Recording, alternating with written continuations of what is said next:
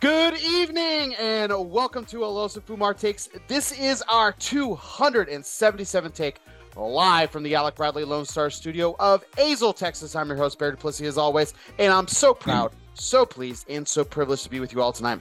This is going to be a fantastic show. It's freezing-ass motherfucking cold here in Texas, but I don't care. The show must go on, and I am so excited to have this guest on.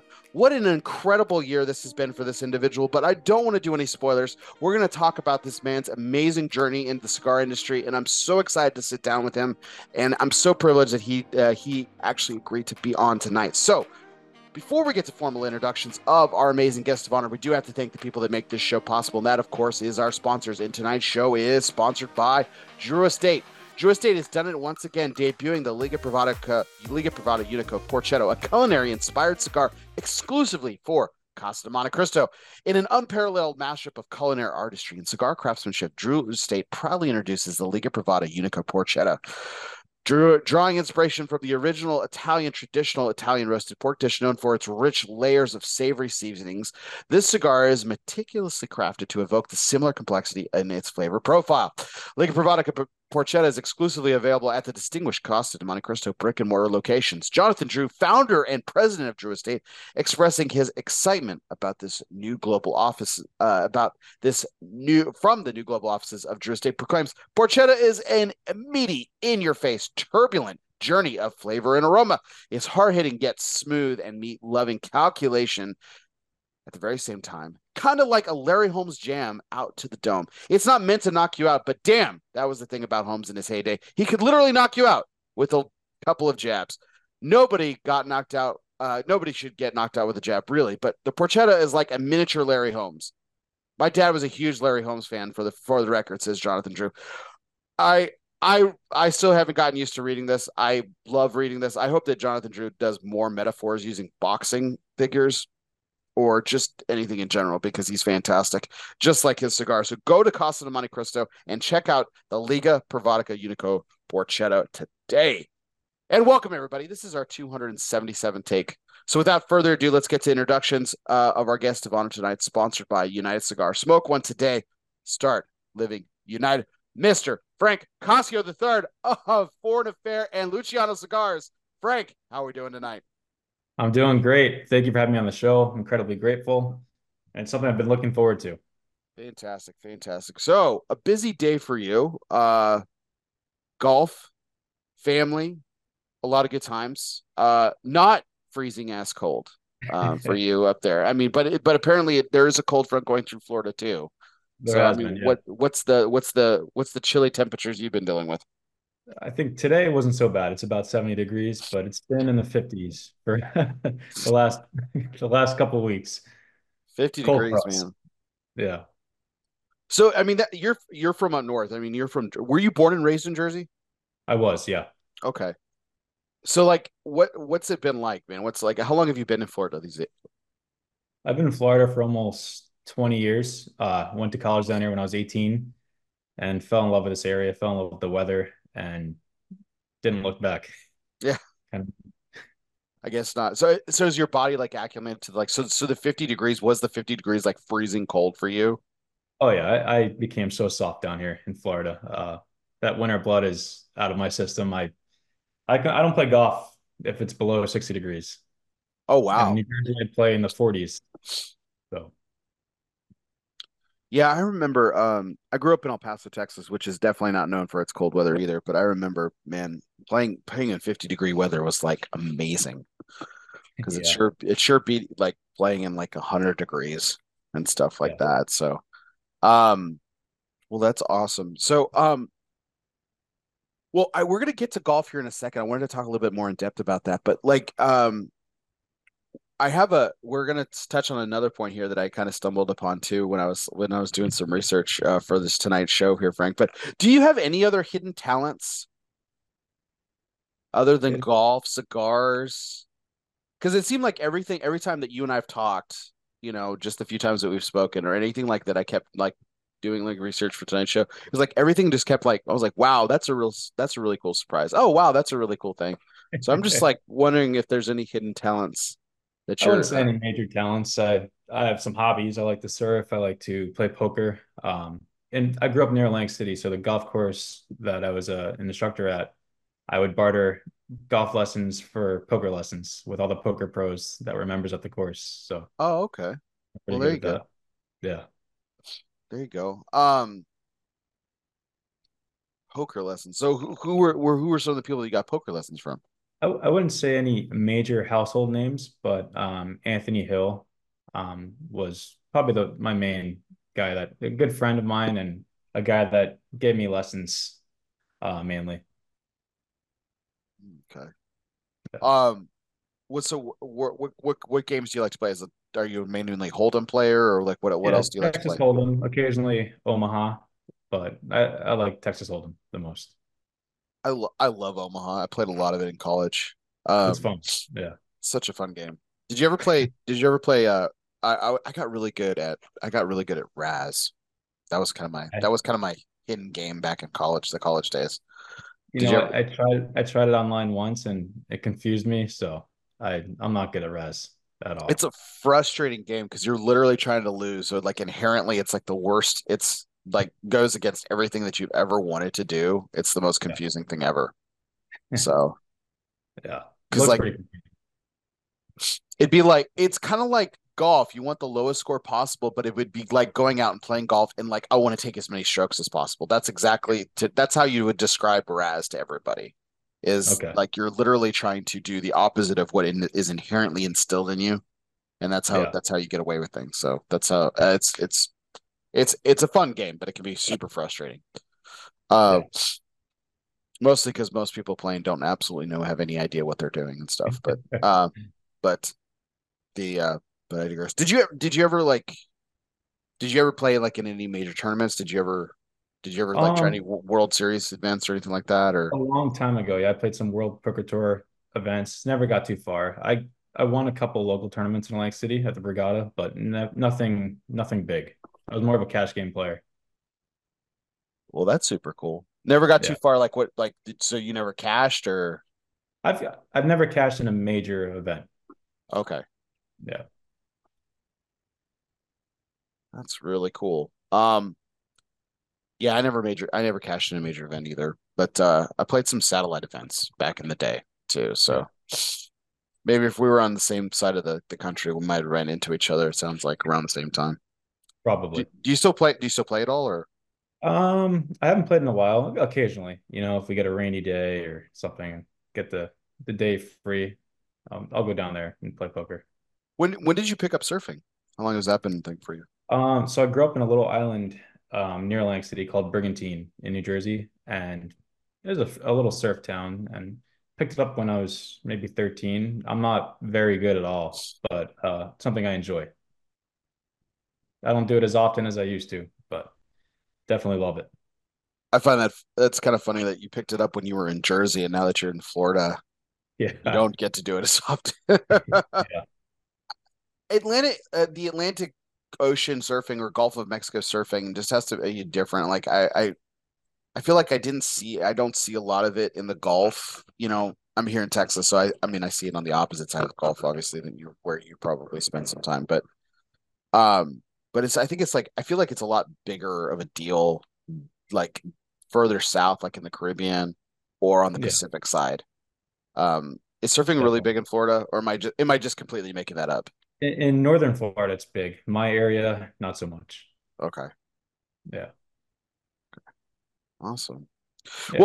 Well, let's get into this. I mean, we've kind of already touched on some hidden stuff and everything here, but I wanted to take a deep dive into everything. But before we do that, I wanted to light up one of these amazing cigars that you got me, Frank. So thanks to you and Sean for making this happen. So I've got the Foreign Affair Toro Extra here, which is a 6.5 by 52 from Luciano Cigars and yourself. We're gonna talk a little bit more about this cigar here in a little bit, but are you smoking tonight? I have one, but I'm indoors.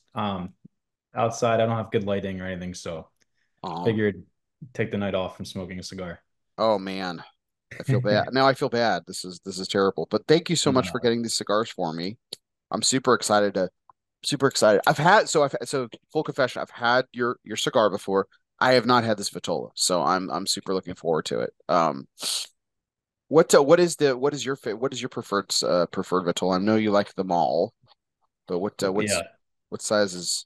Well, that one is the size that we actually blended that cigar with. That was the original size, and I really enjoy the Corona and the Bellicoso.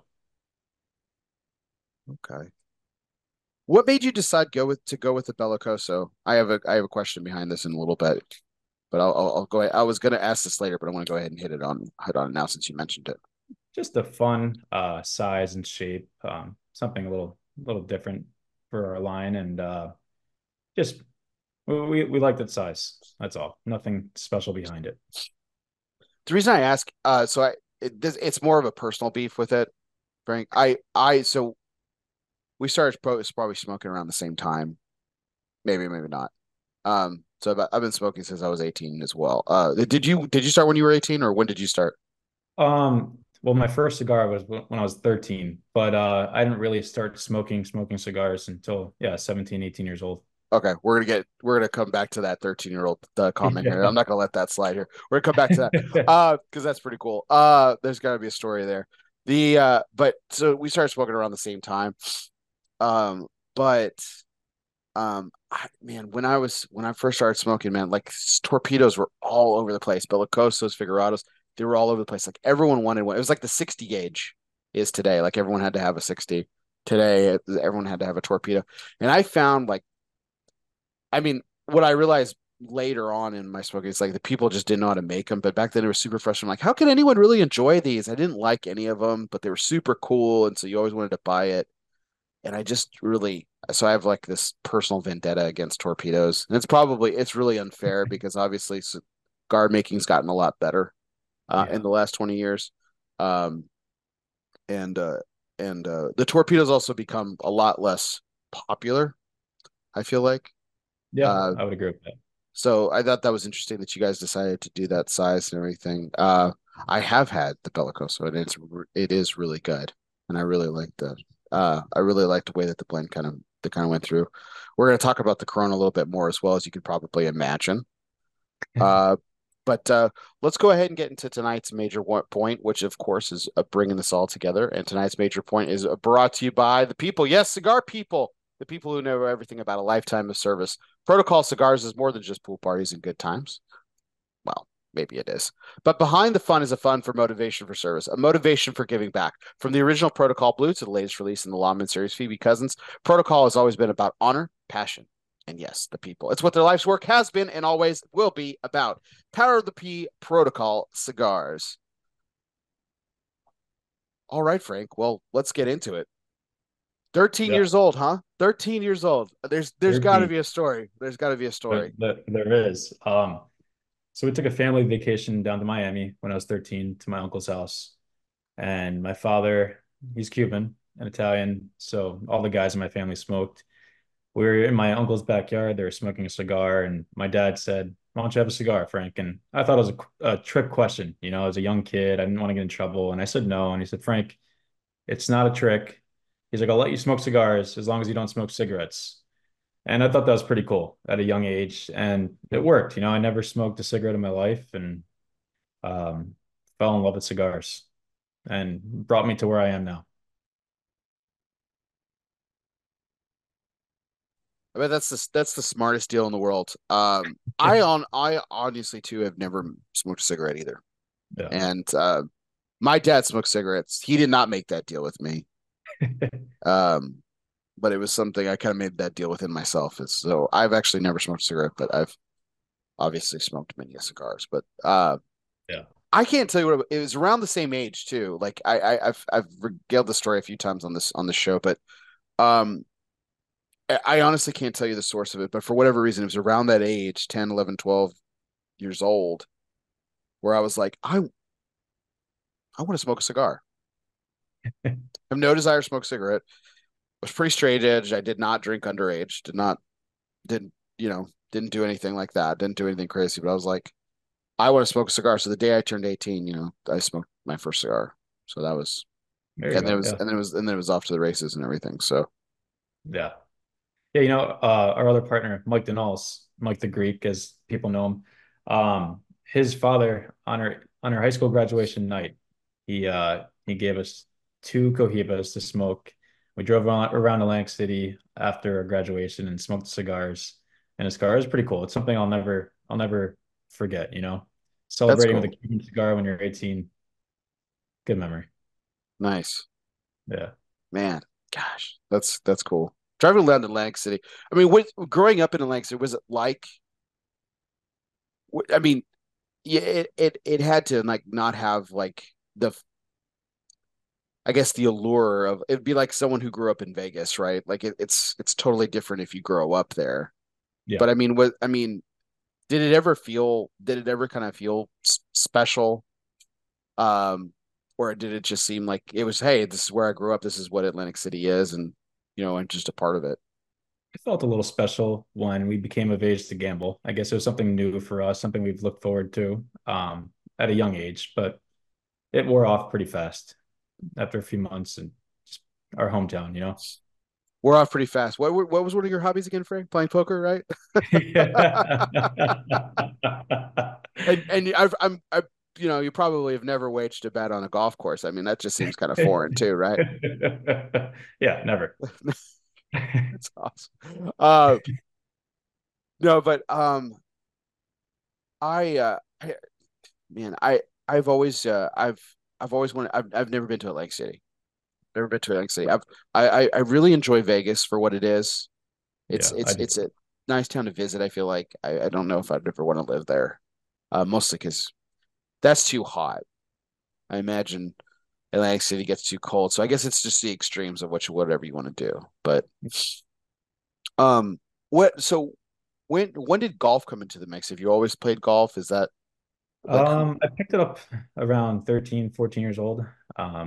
My grandparents lived on a golf course and some of my friends played golf and they invited me to play. No one in my family played golf, so I had no one introducing me to the game in my family. So my friends took me along and I loved it. I fell in love instantly. I played every other sport and they all took a back seat to golf. I was instantly hooked. What was it? What was it about it? Did you hit the perfect shot or like what was it? I did, yeah. But just the constant challenge, you know, there's always something to learn. You could always get better. And it's such a challenging sport, frustrating sport. It gets everyone hooked once they start playing.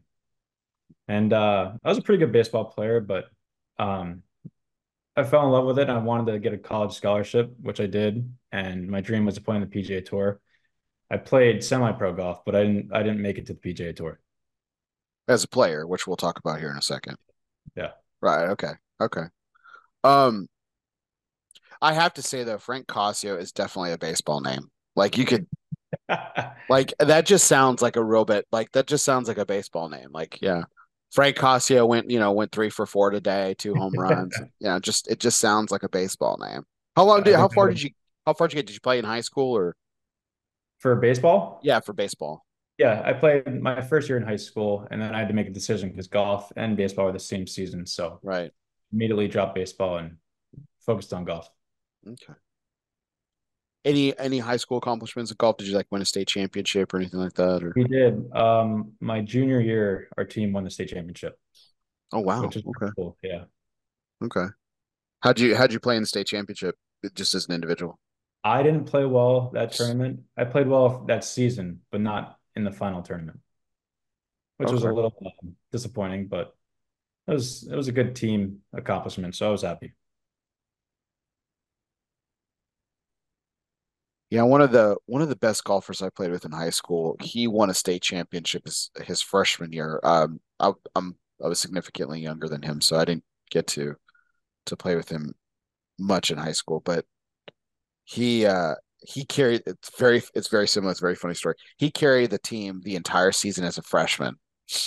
Got to the state championship and almost cost the team the state championship because he played so poorly by a certain standard, but like for most people, they were like, "Oh my gosh, that would be like the dream come true round or tournament that he played in." Like it was but for him, it was really disappointing. And that was always sad for me, because I think that if he had chance, because they never got back to the state championship. But I think if they had if he had any regrets, it was that. And he played semi-pro too, and then just didn't have the chop. It's hard. Golf's hard. It's tough. Yeah, very difficult. It's tough. So, so you did make it to the PGA Tour as a caddy. Yeah. So how did that? Okay. Well, obviously there's a natural connection there. And like, you love golf, so why not? But how does one become a caddy? Like, this is something I've always wanted to ask, and now I have you in front of me, so now I can. So, yeah, usually you just have to know someone that's either playing or a friend of a friend. I got lucky while trying to play professionally. I met a lot of people, and Brad Faxon was a member at a golf course that I was working at here in Palm Beach Gardens. And I told him I was finished playing. Another dream of mine was to be a caddy on a tour. And if he knew anyone looking for a caddy, and immediately he vouched for me. He called Tom Pernice Jr. on the Champions Tour. And that was my first full-time job. It was a lot different than playing. You know, there's a lot of things that I didn't know went into caddying on tour. And from there on, like, once you're out there, you're out there. You get to meet everyone. You interact with all the other players. And after Tom Pernice Jr., I went to Vijay Singh, who was one of my childhood favorites. And it was a great experience out there, you know. He had one of the weirdest career arcs. Yeah. Because I remember him being good when I was younger. Yep. And then it kind of went away, like most people did during the Tiger era. But then he had this resurgence where all of a sudden he was competing against Tiger again. Yeah, he took him down. I think he took #1 spot in Tiger's prime. He was the only player to do that. Yeah, that's crazy. Were you okay? This is, I mean, I apologize. I'm not trying to be ignorant here. How long were you his caddy for? For VJ, one full season. Okay. I had our daughter. We had our daughter in the middle of the season. I felt like I owed VJ. I told him I'd work the whole season. I made sure I finished that deal. But once I had my daughter, I knew I was done caddying. I didn't want to be on tour away from my daughter. I was on the road constantly, 3 to 4 weeks at a time. Come home for a week and then go back on the road for 3 or 4 weeks. It was a tough lifestyle. Once I had a family. Shoot, man, that's worse than being a cigar rep.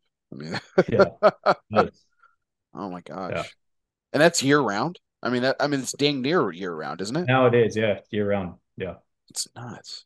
That's crazy. Yeah. It's crazy. How did he do that season? You know, we didn't have any wins, but we had a handful of top tens. We should have won a couple tournaments, but golf is tough, as you know. So it would have been cool to get a win, but we were close. Top tens, pretty good accomplishment. Okay. What's the So did you go international? Did you ever go to like the? Did he play in the Open that year, or like the British Open? He played in the Masters that year. But with Tom Pernice, I went to Japan. I went to England. And when I was playing myself, I played in Portugal, Germany, Peru, and Canada. Oh, wow. Yeah. I've been lucky. Golf's taken me around the world, which has been that's cool. An awesome experience. Yeah. Yeah. The hat that I'm wearing tonight is from Scotland, obviously. You might be able to read it. Yeah. So I went this earlier this year, and got to walk on St. Andrews, the old course, man. That was quite a moment for me. Really, really enjoyed that. Smoked a cigar on the infamous bridge too. That's awesome. Yeah, I thought I was going to be the American rebel. I thought I was like, oh, I'm going to totally light up a fucking cigar on this thing. Like, someone's going to make me chuck it. Like, I don't even care. Like, I'm just going to light it up and get a picture, and that's it. Nobody cared. Yeah, there were some marshals on there, just like they're chiefing away on some cigarettes, and they're like, "Oh, that's cool, cute American wants to light up a cigar." But yeah, it was kind of fun. But man, what a! I mean, you could feel you could feel how hallowed the ground was. It was just, it was so crazy. Have you ever been? Not to Scotland. From what I hear, the soil is pretty much the same in England, but it's on my bucket list. I want to go to St. Andrews so bad. A lot of history there. It'd be cool to play. It was really funny. It was really interesting. I guess swore when I was this is kind of funny because this is even before I knew you played golf. So I had a chance to watch. There were some amateur championship going on that week, and they were having it was a practice round. It wasn't even part of the actual tournament. But I watched a couple of guys play a couple holes and stuff, and it's really funny. When I first met you, this year's trade show was obviously after my visit to Scotland and everything. I swear to God, you were the doppelganger of this one player that I'd watched for a few holes, and he had a heck of an 18th, man. Like that last hole, he missed he hit pin high, which the pin was in a really challenging spot at the front of the green, and it rolled all the way to the back. I guess he just didn't have any backspin on it at all, or the green was just running that fast. But he made up for it, man, because he hit that snake of a putt. It was like it must have been a 45-foot putt, if not more, man. I mean, it was just sick, and he just drained it right in the back of the jar, man. It was just nuts. I couldn't believe it. I was like, wow, holy cow! Not too often. Yeah. So, what's the best round you've ever shot? Shot 64 a handful of times. Just haven't been able to shoot below that. Finished with a double. Yeah, I shot 64 with a double one time on the last hole, but it's double bogey or double eagle? Double bogey on the last hole. It's like I have a mental block. Oh, damn, dude. Oh, yeah. My God, that's heartbreaking. Oh, shit. That's all right. Oh, man, was that in a tournament? Not in a tournament, no. I think my lowest tournament round was 66 or 67. Never went low in a tournament. No, my lowest round would be embarrassing for you, Frank. We're not going to talk about that. The lowest round I ever shot was a 72. That's good. That's really good. No, it was for me it was like, it was a 59. So I mean, it was like it was how the people. I mean, I never thought I would ever get that low, but I mean, I was pretty good for a while. I got down to a 2, and 2. I was more like fringe 3, but but no, I don't play very often anymore. I can still go out and shoot about an 85 without. It's still good, And 2 makeup, it's really good. Yeah, and that's fun, Like you can. Like if you're shooting an 85 and you're just going out there a couple of times a year or whatever and everything like that, golf is still fun at that point. You're like, I get a couple birdies around or, have a string of pars and stuff. And it's fun. That's how, but man, some challenge. Brad Faxon was one of my favorite golfers as a kid. Mine too. I told him that. He didn't believe me, but he was one of mine too. Oh yeah. I used to watch him all the time. My dad watched golf incessantly. At the time, it was a mind-numbing bore, but I got to know the players, got to know the stories and stuff, and it was just. And then, of course, he's one of the nicest guys he could ever meet. That's cool. How many seasons did you do with him? Well, Faxon, I didn't caddy. I only caddied one event with Faxon, just one event. Oh, okay. Yeah, okay. Faxon's the one that got me out there. Okay, nice. Yeah. Cool. All right, so we talked about your lowest round was just 64 a few times. Could never get over the 64. What was where was your favorite place you shot a 64? Where I grew up, the course I grew up playing, Brigantine in Little Island. It's where I first started playing golf. My first round of golf was there, and pretty cool to shoot that score there. That was the first time I shot 64, actually. Nice. Okay. Yeah. Cool, good stuff. What about the greatest round you've ever caddied? The Masters with Vijay Singh. That was the coolest week of my life. It's my first time on the property. the nerves, like it's something you can't explain to someone. Like I could barely feel my hands on the first tee box. Nerves are major, and I wasn't even playing. I was just a caddy. But it was cool. It was that was for Vijay, right? Yeah. Oh man, yeah. That was awesome. He puts his hand out for a club. You're shaking the whole time, you know. Just like, hey, I'm the one supposed to be nervous, Frank. Come on, give me the club. Oh man, it was a cool experience. It was awesome. So, I mean, are you still? I mean, obviously, when you work for someone like that, I mean, would you consider yourself friends with Vijay? Like, yeah, friends with some of these guys? In touch. I don't talk to him every week, but maybe once every couple months, here and there. That's cool. Yeah. So Brad Faxon's a good guy. Awesome guy. So what's a couple of other all-time good guys here? Now I'm just nerding out on this because this is like stuff from my childhood too, like watching golf with my dad. Everyone's awesome out there. I love like all the old timers, which were cool to me, like Ernie Els, awesome guy, John Daly, amazing guy, Tom Pernice Jr. All those guys are awesome. And even the young guys like Ricky Fowler, Dustin Johnson, Brooks Koepka, all cool guys, very down to earth, which I like. Brooks seems like he could be a really cool dude, but he also seems like he could be a real prick. Yeah. You know, like, when I first met him years ago, when I was younger, I wasn't the biggest fan of his, but he's changed. He's matured a lot. He's awesome. He's an awesome guy. Very cool guy to be around. Very funny. Since it was your dream to always play on the PGA, and then you actually got to live it as a caddy, what's your whole stance on the whole live golf and versus PGA Tour like debate? What do you think?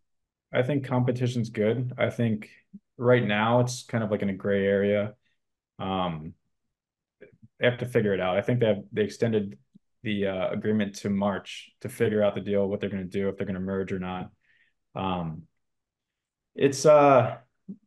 always think competition is good. You know, it makes people strive to be the best. I think it's good. And the money out there is just, it's insane on the LIV Tour. It's hard to pass up a lot. The players got a lot of criticism for going over there at first, but I think more and more people are getting used to the idea, and it's hard to blame them, you know? Yeah. I'm so conflicted on it too, personally. First of all, I don't understand why there has to be a conflict. That's probably my biggest beef with the whole thing. Yeah. It's like, why does there have to be a this or that? Why can't it just exist and everything? But I hope they find a way to coexist and merge somehow, you know, be good for the fans and the game. Yeah. And the best players get to play in some of the best tournaments, you know, it just makes sense and stuff. Yeah. So you mentioned Ernie Els. We're going to talk a little bit about more Els for Autism before. And because I asked you this, and I know, cause you actually had, I think the day I talked to you, one of the days I was talking to you about getting ready for the show, you were actually shooting around with Marvin Shanken of Cigar Aficionado, which will come up later on as well.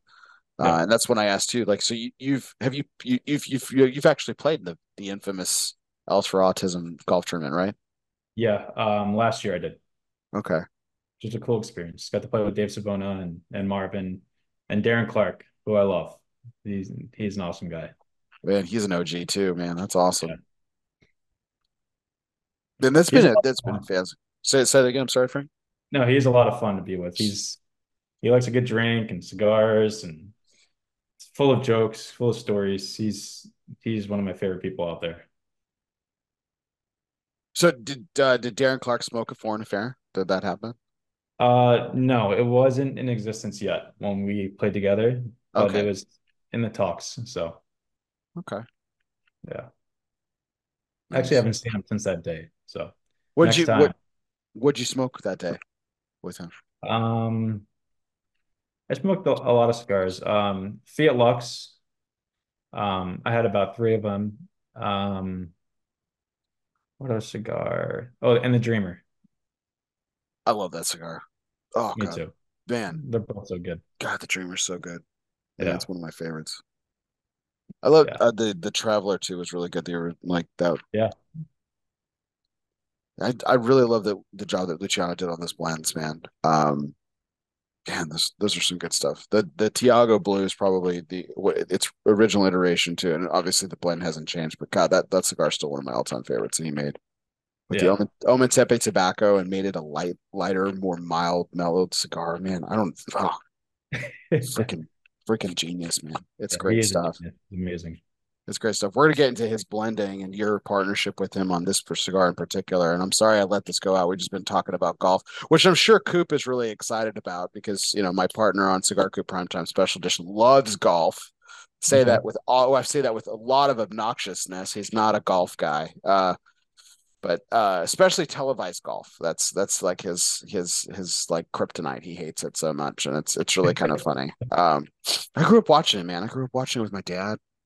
You know, my dad played with some of the, like, some OG guys, like super OG guys. Like, he played several rounds with Lee Trevino back in the day. Awesome. Yeah, my dad has some Lee Trevino stories. Oh my gosh, one of my favorite swings of all time. Oh my gosh, he's probably my all-time favorite golfer. Which is so crazy because he was on the senior tour by the time I was a kid, you know, and so I got to see like a shadow of his greatness, I suppose. But man, got to meet him, which was just oh god, just awesome. I mean, he's such a character, man. He's such a funny guy. Have you had a chance to meet him? I've never met him. I want to, but I've never met him. Oh god, he's so fucking funny, man. He is. Yeah. He still hasn't lost his sense of humor. It's just so funny. The guy I always wanted to meet was Chichi Rodriguez. That guy's a character too. Yeah. So, and I always wanted to meet Greg Norman. Did you ever have a chance to meet him? I've met Greg Norman, not Chi-Chi, but I've met Greg Norman. Yeah. Yeah. Greg was like my favorite younger guy back when I was, when I was growing up watching and stuff. And, he was like my favorite. Love Fred Couples, love Brad Faxon. Yeah. A lot of good guys, a lot of good people, a lot of good golfers. And now they're old. We're getting old, Frank. This sucks. No, we are getting old. This just sucks. Yeah. All right, man. Well, wanted to dive into. I mean, the reason we're here, and I'm smoking this, man. And the Toro Extra's really smoking nice, cool smoke. The flavor's on point. Real nice earthiness. Got a little bit of a stuffy nose, but I'm still enjoying this cigar here. This is your first cigar, partnered with Luciano, Mayrelis, and Michael. Yeah, and you've got the Foreign Affair by Luciano Cigars, and I'm really enjoying the size. This is really good. I've had the Bellicosa, as I mentioned before, had the Corona, which we'll talk more about, and everything. So golf's out. Yep. Daughter's born. I can't caddy anymore. So naturally, I go to the cigar industry, or what? What would tell us a little bit about how all that happened? So Michael and I, it was always our dream to have a brand together. We actually launched the brand when we were in college at a young age, and we failed miserably, made a lot of mistakes, but we never let that dream die. COVID hit. Mike was the general manager of Soho Cigar Bar in New York City. When COVID hit, bar shut down. And Mike didn't know what to do. Luckily, he knew Luciano. Luciano and Tiago Splitter would always come into the bar, and they got friendly with Mike. And Mike went down, when the bar shut down, to Nicaragua to stay with Luciano and learn, study the whole industry inside and out. And Mike kind of pitched it to me. He said, "Would you like to do a cigar line again?" And I said, absolutely. So he told me all about Luciano, and we went down there, spent some time with Luciano, and that's how Foreign Affair was born. That's awesome. Let's go. I want to go back. We got to touch on this. So you guys launched it. It failed. So like, what did it even get off the ground? Did you even have cigars in boxes? I mean, like, where did it stumble? Where did it go? We had boxes. I forget the exact amount that we had made at first, but we didn't have a distribution channel. We didn't do a good job. We were young, and I'm glad we did it because I learned a lot. But I realized how hard it is to break into the cigar industry and how hard it was. That was my first, I wasn't a sales rep. I was trying to sell our cigars, but I learned a little bit about sales and how difficult it could be. You know, we didn't have any advertising, and no one took us serious at that young of an age. I mean, it's a hard job, man, but it's great when you know good people and you know the right people and you can get stuff made and stuff. It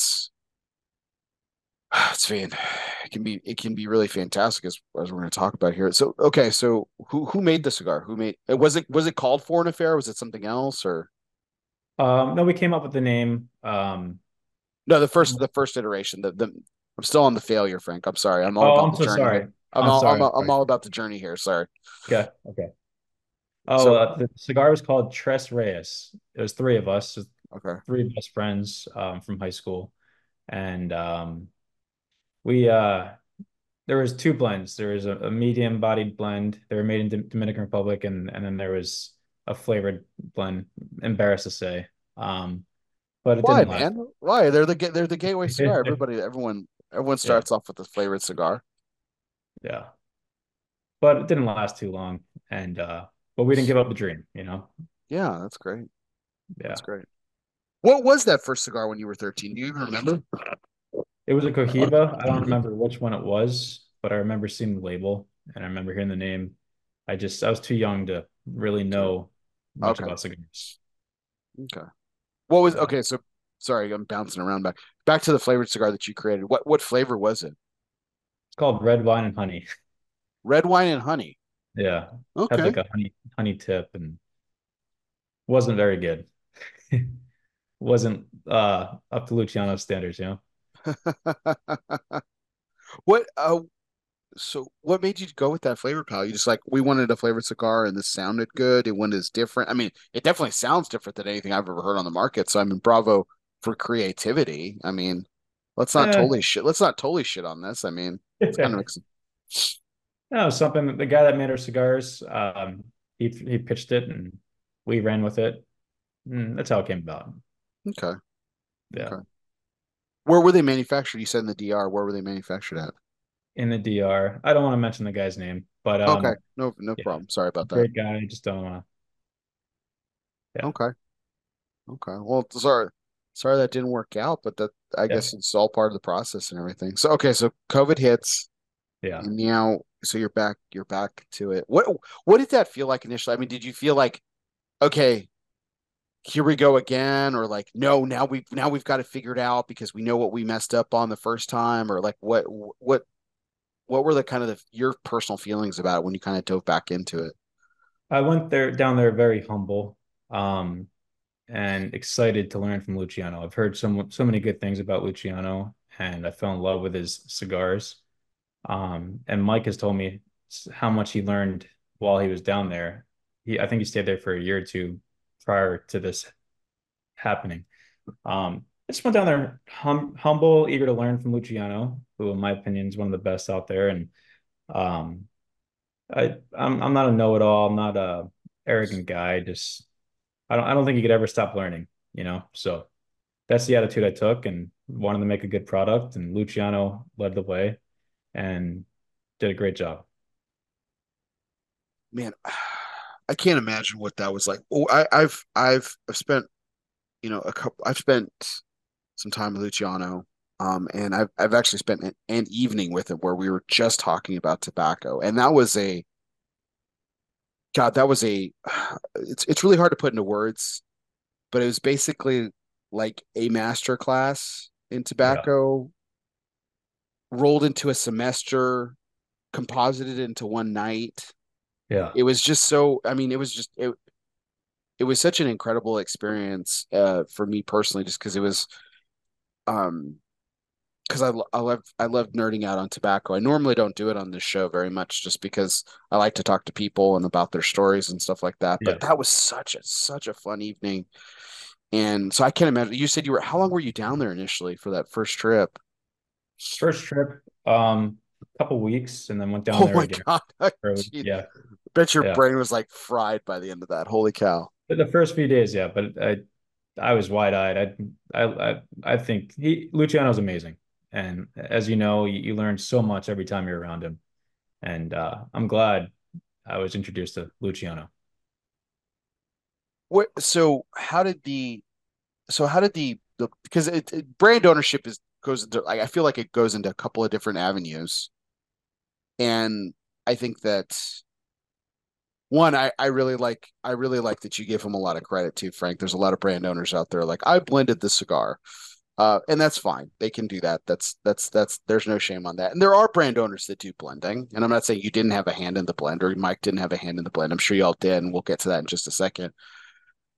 But there's also people who rely on, you know, masters like Luciano who understand tobacco and everything like that. What I really like about, Luciano's blending is that he seems to really kind of grasp polarizing tobaccos and somehow not neutralize is the wrong word, but somehow make it part of the blend without making it part of the blend. So like the Maria Lucia, which was my number 2 cigar of the year this past year. You probably saw that. Yes. Oh my gosh. Love that cigar. From the second I smoked it, it was unbelievable. It has Peruvian tobacco, which I love Peruvian tobacco by itself. I love that floral kind of citrus-y tone that it gives. Yeah, it's there in the Maria Lucia, but it's like it's not a dominant profile at all, and it's very subtle in the way that he blends with it. He uses Ometepe tobacco really well. In fact, I remember him saying he gets mad when people like talk about how polarizing Ometepe tobacco is. He's like, they're using it wrong. And but this cigar here, the X factor in this one, for me, or the one that catches your eye too, is the Costa Rican tobacco that's used in it. Yeah. So he kind of has, I really like how he does this. He takes like an X factor tobacco and uses it to make a blend. But so how did you guys, so walk me through the process that you, him and Mike did to create Foreign Affair, because I'm really interested in hearing about that. So before we started blending, I got a crash course on how Luciano viewed growing tobacco, rolling tobacco. I got Luciano's crash course, you know, the way he did things, the way he likes things, which I loved. Mike had a head start. He was there for a year or two before me. So he learned a tremendous amount from Luciano. But we discussed a vision for the cigar and where like an idea of where we wanted to go with it. And honestly, Luciano led the way with the blending. We were definitely there testing it with him, but Luciano was the leader in the blending process. Well, did you have something in mind that you wanted? Did you like go and so like, yeah, he led the way and he obviously put all the blend together, but you're like, did you go in and thinking like, I want a medium bodied cigar, or I want this particular tobacco, or anything like that? Or were you kind of just like open book, like, let's see what happens? Or like, what was your kind of approach personally as you kind of went into this masterclass of learning a little bit? A little open-minded, but we did want to create a cigar that could be enjoyed by everyone. The name Foreign Affair, how it brings people together, foreign people together. So we wanted a cigar that can be enjoyed by everyone. Some people like strength, some people like sweetness. You can get a little bit of everything in that cigar. And it can be enjoyed by people with experienced palates or people that are just beginning and getting into cigars. So it sits right there in the middle, which I'm happy with for our first line. Okay. Well, you said it right there, Frank. That's going to be the next question, right? So like your first line. So this isn't a one and done experience for you. You want to continue this journey. Absolutely. Yeah. Cigars are my passion, Mike's passion, obviously Luciano's. We don't have a set plan as of now, but we briefly spoke about it last time we were together. So awesome. Yeah. So this is a lot more fresh for you probably. And it's always interesting to ask this question for people who've been in the industry for a really long time. Where was the first cigar shop? Because I know you know this. Where was the first cigar shop that you walked into and saw your cigar on the shelf the first time? It was Industrial Cigar Co. in Frisco, Texas. I went down there. Everything's better in the state. There we go. Yeah. I love Texas. I love that area. But I was caddying in the Senior PGA Championship in June for Paul Goidos. He called me. His caddy was injured, and I stayed in Frisco for a whole week. And I kept hearing about Industrial Cigar Co., how great they are. And I went there, and I was completely humbled. I went in there, saw the whole Luciano section, and Foreign Affair was sold out. There was only 3 cigars out of the 4 different Vitolas. And they were apologizing to me for not having the cigars on the shelf, but I was excited. It means people liked it, you know? So I didn't buy one. I didn't want to take it from customers, but they ordered a new batch and got shipped in while I was still there a few days later. And it was a cool experience, something I'll never forget. That's even cool. No, yes, I've been to Industrial. Great shop, man. Great people. The Franks family are fantastic. I love those guys. That's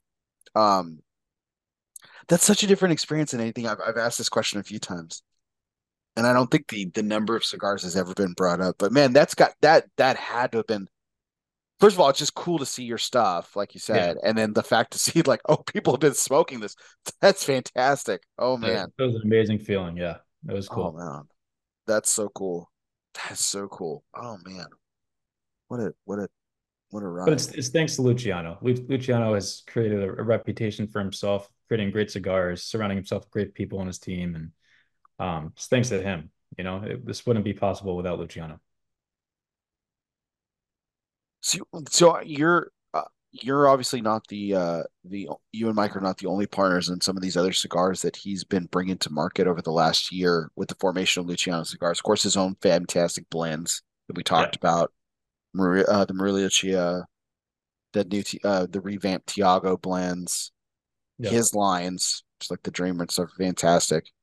You actually got me on the cigar this past summer, the Delay. Which was that's a fantastic blend. That smokes really, really well. I really enjoy that.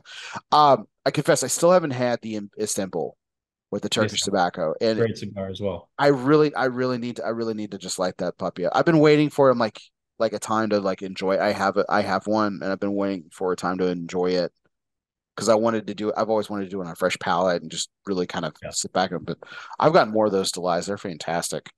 And the Pandas too. I've been smoking them a lot lately. Amazing cigars. Yeah, I saw you post about that too. And that's made a couple of lists too, which is pretty good. Yeah. What do you like about that blend?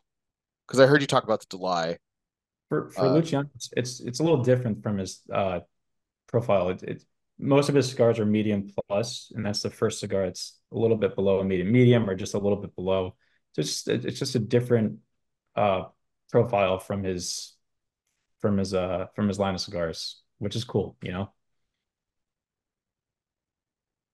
I enjoyed it too. The Delight's probably the one that I've really enjoyed the most, and that was thanks to you for recommending it to me. I do enjoy the Foreign Affair. Enjoying this Toro Extra, I really am.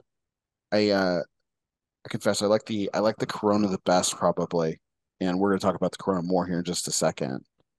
But yeah, it's what was it about? What was something you said you learned so much? So I'm really putting you on the spot here, Frank, and I apologize for it. But what was like one of the things that like caught you off guard? What was one thing that really stuck out during this whole learning process? Or like, wow, that's going to stick with me. That's really interesting. Or that's different. I never would have thought of that. Or I'm sure there were a number of times you experienced that during the whole thing, but like, what's something that comes to mind? In the way that he bunches the cigars, rolls the cigars, it's different than most factories do it. Okay. Also the fermentation process, it's a little different than other companies. He's not about a quick buck, you know, he wants to make high quality cigars. And the fermentation process is proof of that. The way he has his cigar rollers roll the cigars, proof of that. And then on top of that, before the cigars leave the factory, there's a certain standard that every cigar has to have. He has a jaw master to make sure the jaw is good in every cigar. So he really cares about quality, you know. Mm-hmm. Yeah, the Maria Lucia is probably one of the truest burns that I've ever had on a cigar. Yeah. I remember taking one of those for a walk one day, and I think I was 2 miles into the walk, and like, I don't know, I'm like quarter or so way into the cigar, and I'm walking, right? So I'm walking. It's not a windy day. I think it would have been different if it was windy, but man, I was walking. I wasn't doing anything in particular to take great care of the cigar. I was just enjoying it. And that ash was still holding like nobody's business. I mean, it was just crazy. Yeah. One of the truest burns I've ever done. And to say nothing, at least it's a box press too, which is interesting. Yeah. That it holds that really well. Was there, I know you relied on him as far as the blending, but was there any decision-making process into like, oh, this is going to be a Parejo as opposed to a box press as far as the Foreign Affair is concerned? We wanted to go traditional sizes. I know with the label, we wanted to go traditional Cuban branding and kind of followed suit with sizes. So nothing, we might have a box press in the future, but nothing we wanted to do in the beginning. Okay. Do you prefer Parejos over box press in general, or? No, I don't really have a preference. I like to smoke. I'll smoke anything, any size, anything, So how did the design of the label come into play? Like, okay, so we've talked about the blending and Luciano's genius behind the tobacco there. Yeah. But what about the actual branding of it? You mentioned the name and why you and Mike chose it. Yeah. In the beginning, so the leaf in the middle is more of like representing tobacco and how tobacco or cigars bring people together. We have a little globe in the background. There you go. Yeah, and little airplanes, and then we have like the ribbons, the classic Cuban branding ribbons, and red, black, and gold. Pretty cool. It's like traditional meets modern cigars, cigar branding. It's funny, I didn't even notice the airplanes or the globe until you mentioned something. Yeah. It does have a classic look. I think that's what really kind of gravitates you towards it a little bit. Yeah. And it's simplistic. It's not overly done. It's not cartoonish, and it's not like trying to be hip or anything like that. I think it's got a very classic look, which is nice. Yeah. Reminiscent of a lot of brands that you see, a lot of more classic looking brands that you see, I should say. All right, I gotta ask about the red, because I used to work in retail, Frank. So one of my favorite retail questions as a retailer is when a customer walks into the humidor and be like, "Hey, do you remember what I smoked last time?" And funnily enough, I have a great memory, and I usually could do that. But my favorite question at all was like, "Hey, so I had this cigar one time. It had a red label." I'm like, well, that's cool. That annihilates about 50% of the humidor. Let's see what we can do with the other 50 that we got in here. So it's a classic color. I'm not knocking you, man. I'm not giving you a hard time about it. But what made you decide on the classic red for your cigar label? I have a Cuban background, and I thought it'd be pretty cool. Just most traditional Cuban cigars had a red label. Sure. It also stands out on the shelves, so. There wasn't too much thought behind it, but there was definitely some thought behind the color. I do like the black and red together, man. It's like I said, it's classic, but it's also very distinct. It is the black and red I think is a very distinct. I don't think you see that combination. Oddly enough, I don't think you see that combination too often. So it definitely could stand out for sure, and it stands out against the obviously the brown background of the cigar too, which is nice. Yeah. All right. Well, cool. Well. We're going to talk more about Foreign Affair here in just a little bit, because this cigar of yours had an amazing year in addition to coming to market. So we're going to talk more about that here in a second, but we're going to take a quick break with one of our sponsored segments. And that, of course, is the United Cigar Presidential Trivia segment. Don't worry, it's multiple choice, but I am going to be asking you a presidential trivia question here in a second, Frank. So as always, this segment is brought to you by United Cigars, featuring La Giana Havana, distributors of Jose Dominguez, Bandolero, Garofalo, the Firecracker, and the highly acclaimed Atabey, Byron, and now Alfonso lines from Selected Tobacco. Smoke one today and start living United. Now, Frank, I understand that your name is short for Francisco, and there are no Francisco presidents. unfortunately. Yeah. But there is a Franklin. There's a Franklin Pierce, of course. And Franklin Pierce was, of course, the president of the United States. He also served in the Mexican-American War. A lot of people don't know that.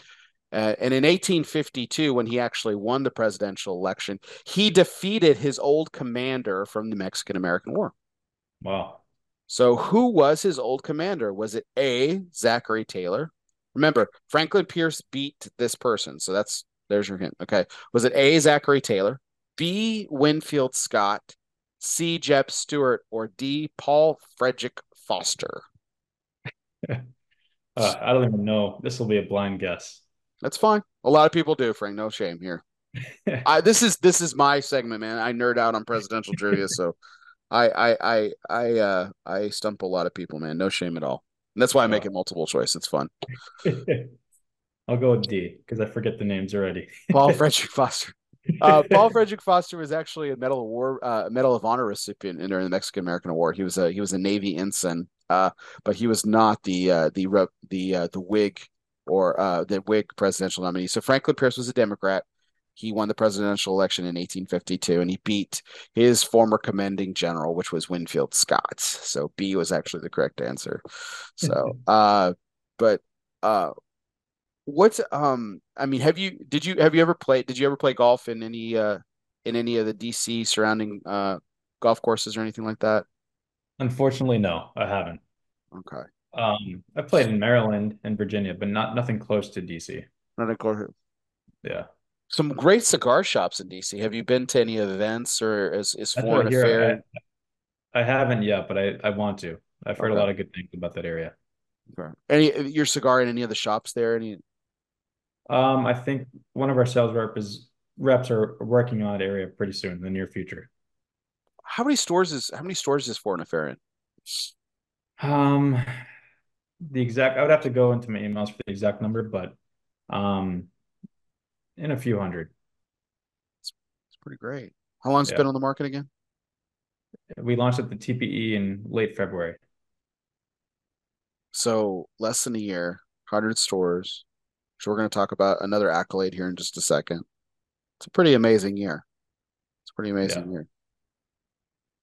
What,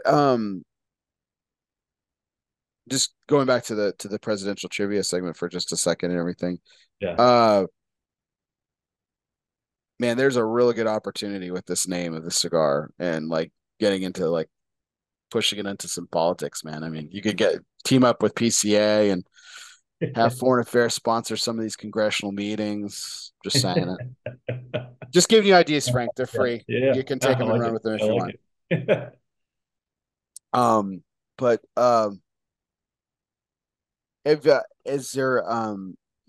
You mentioned that your Cuban background. So is Cossio Cuban or is it Italian? Italian. Okay. My father's father was born in Italy. My grandfather was born in Italy, and he moved to Cuba for business. And that's where he met my grandmother. Oh, okay. Oh, that's great. Yeah. And you're obviously you're Frank the Third. So is there a fourth? I know you've got kids. I only have a daughter, so not a fourth. Okay. Maybe one day. Maybe in the future. Yeah. How old's your daughter now? She's 2, almost 2.5. Oh man, it's great age. I have a 4-year-old and an 8-year-old. Man, they're two boys. So, they're rowdy and rambunctious. Man, I'm sure you're. I'm sure your 2-year-old daughter is mature than both my boys. They tend to mature faster. So. Yeah. But it's been fun. It's a fun age for sure. I'm enjoying every minute of it. I was gonna say, you enjoy being a dad? I do. I love it. That's awesome, man. Yeah. I'm glad you do, for a number of reasons. Obviously, we're smoking your cigar and we're having a great conversation tonight. Because of her, you decided to walk away from golf. Would you consider, before your daughter was born, would you consider golf your number one love in life? Yeah. Cigars are right up there too, though. What a decision to walk away from that, man. Every time I played golf, I had a cigar in my mouth. I know. I went through some of the pictures that are trying to create tonight's ad and everything. So I saw a lot of golf pictures and everything. You with the cigar mouth, man. I love smoking. I love smoking a cigar in a lot of places. The golf course is also one of them too. I mean, it's just It's so relaxing. A round of golf is just can be relaxing, especially if you don't take it too serious. I know you had to for so long. Yeah. But it's just, one of those things. Now, with your connection with Els for Autism and stuff, a lot of famous politicians and even former presidents have played in that tournament and everything. Have you played with any famous politicians at all? Or I've caddied for Rush Limbaugh. I've caddied for Brett Baer, Obama, Giuliani. I used to compete with Giuliani's son, Andrew Giuliani. Most of my life, actually. Wow. Yeah. Okay. Yeah, I saw a picture of you and Giuliani once. So that's So you competed against his son. Yeah. Okay. We're about the same age. At a high school level, we competed against each other, and then at a semi-pro level, we competed against each other. So we knew each other for a long time and developed a good relationship. Who came out on top? I hosted an event in Brigantine, my hometown near Atlantic City, and he won the tournament. Oh, okay. Who's the better golfer, though? He is. He accomplished a little bit more than I did. Yeah. Yes. Okay. All right. You're an honest man, Frank. I appreciate that. Could have talked some smack, but you didn't. All right. Well, that we went a little off course, but that was our presidential trivia segment, which is always brought to you by United Cigars, featuring La Giana Havana, distributors of Jose Dominguez, Brandolero, Garofalo, and the highly acclaimed Atabay and Byron line. Now Alfonso line as well from Selected Tobacco. Smoke one today and start living united. Now, we've mentioned the infamous tournament a couple of times tonight, Frank, but the Els for Autism Foundation is the charity that I wanted to kind of spotlight tonight, just because of your connection to it and everything. Now, you've played in the tournament once. You said last year was the first time you played it. But have you caddied for it as well? Did I misremember that too? Okay. What? Give us an idea of what that tournament. Cigar Aficionado does a great job of publicizing it and making it a big deal, and we know all the sorts of celebrities that are brought in. So a lot of great money goes to a great cause, for it as well. I mean, what's that like? What's that experience like? What's the actual tournament like? Like with the vibe, if you will, of the tournament. What's that experience like? It's a little competitive, but everyone knows they're there for a good cause, and it's fun. The guys, especially the celebrities, they're a little bit more laid back and open, and it is a pro-am, so it's a treat for the amateurs to be around these celebrities and get to know them at a personal level. And it's a fun, laid back, but slightly competitive vibe. It's cool. And the cigars, everyone's smoking cigars at the event, so it's fun. It's a fun event. Did you know one year? Yeah, go ahead, please. So at the end of the tournament, they always have a hole-in-one contest. And if a player gets a hole-in-one, $1 million gets donated to Els for Autism. And Ricky Fowler, there's 18 pros or 19 pros, and Ricky Fowler was the last one to hit one year. And he actually got a hole-in-one, and $1 million got donated to Els for Autism, which is pretty cool. That's pretty cool. Yeah. That's super cool. You mentioned you caddied for Rush Limbaugh. Was that at this tournament, or was it at a different one? At that tournament, and I actually caddied for him quite a bit in the past. Okay, but at the tournament as well. Well, since you've done it multiple times with him, I mean, what's he like on the golf course? He was a good golfer. Very nice guy. Loved golf, loved cigars. Bless you. But yeah, he was great. He was great to be around. You don't see a lot of good guys in that tournament and on the golf course as well. You're right. Yeah, I sneezed so hard my headset came off. That was kind of embarrassing. But luckily I muted, so I didn't blow your eardrum out or our audience as well. So like I was telling you earlier off air before I started the show, I had this incredible, insane allergy attack earlier today. Just ridiculous. My right eye's been watering like can't even think of a funny metaphor because it's just bothering me so much. But thank you so much for bearing, all pun intended. Thanks so much for bearing with me tonight on this. But for our audience as well. But man, but that's I think it's, I find it just I know we keep going back to this, your point as being a caddy and the world of golf and stuff, but I mean it's taken you so many places and it's got you to meet such incredible people. You said Obama too. You had the chance to caddy for him. Yeah, a few times. Oh, that's cool. Yeah. I mean, do these guys chat you up at all? Like, or is it all golf the whole time? Like, do you guys ever like on the course? I guess. I mean, you and Vijay, you said developed a friendship and yeah. Stuff like that. But like, yeah, I wouldn't consider myself friends with these guys, but yeah, they definitely. My experience has been great with almost everyone. Everyone has tried to get to know me at a personal level and very open, and I've had some good conversations with everyone that I've caddied before, every big celebrity or politician. Let's see what. So going back to the tournament itself, there Els for Autism. So playing it versus caddying in it, what other than the obvious? I mean, what was different about that experience for you? I felt a little nervous, the year I played in it, I was with Marvin and Dave Savona. So there was a lot of cameras around taking pictures, especially on the first hole. And then I was playing with Darren Clark. So there was a little pressure, but I enjoyed playing more. How'd you shoot? The front nine I played incredibly well. I made 7 birdies. The back nine, jeez, I didn't play as well. But our team won. Marvin didn't want to take the title, so he took us out of the competition. But we had the best score as a team. Well, that's cool. Yeah. So you won. You just didn't win. Yeah. Gosh, Marvin has to ruin it. He has to ruin everything. Yeah. It was cool. That was a fun experience. That's awesome. We had a lot of laughs of Darren Clark, so it was good. That's great, man. That's really great. We have a few more fun segments to go over, but I do want to touch on some of the weirdness we were talking about. Marvin Shanken, Cigar Aficionado. We got to talk about, the elephant in the room, man. Congratulations. You guys launch in February. Get a review by Cigar Aficionado, which is not as easy as people think. Yeah.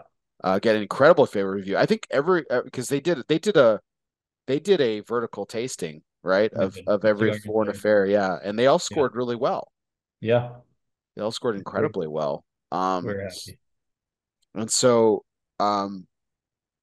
every cigar maker's dream, man, whether they want to admit it or not. I always joke with Juan Cancel at Protocol Cigars. He always says that he would be more excited about being my number 1 cigar of the year than being on number 25 on Cigar Aficionado. I always call bullshit on that, but he always insists that that's true. And I'm humbled by that, but still, every cigar maker's dream is to get on it, and you hit it.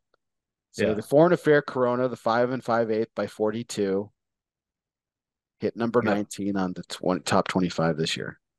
Yeah, it was incredible, and honestly, thanks to the whole team. Our sales reps that are out there getting the name out there, doing events every day.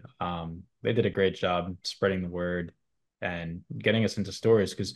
You can't get rated unless you're in a certain amount of stores in Cigar Aficionado. So right.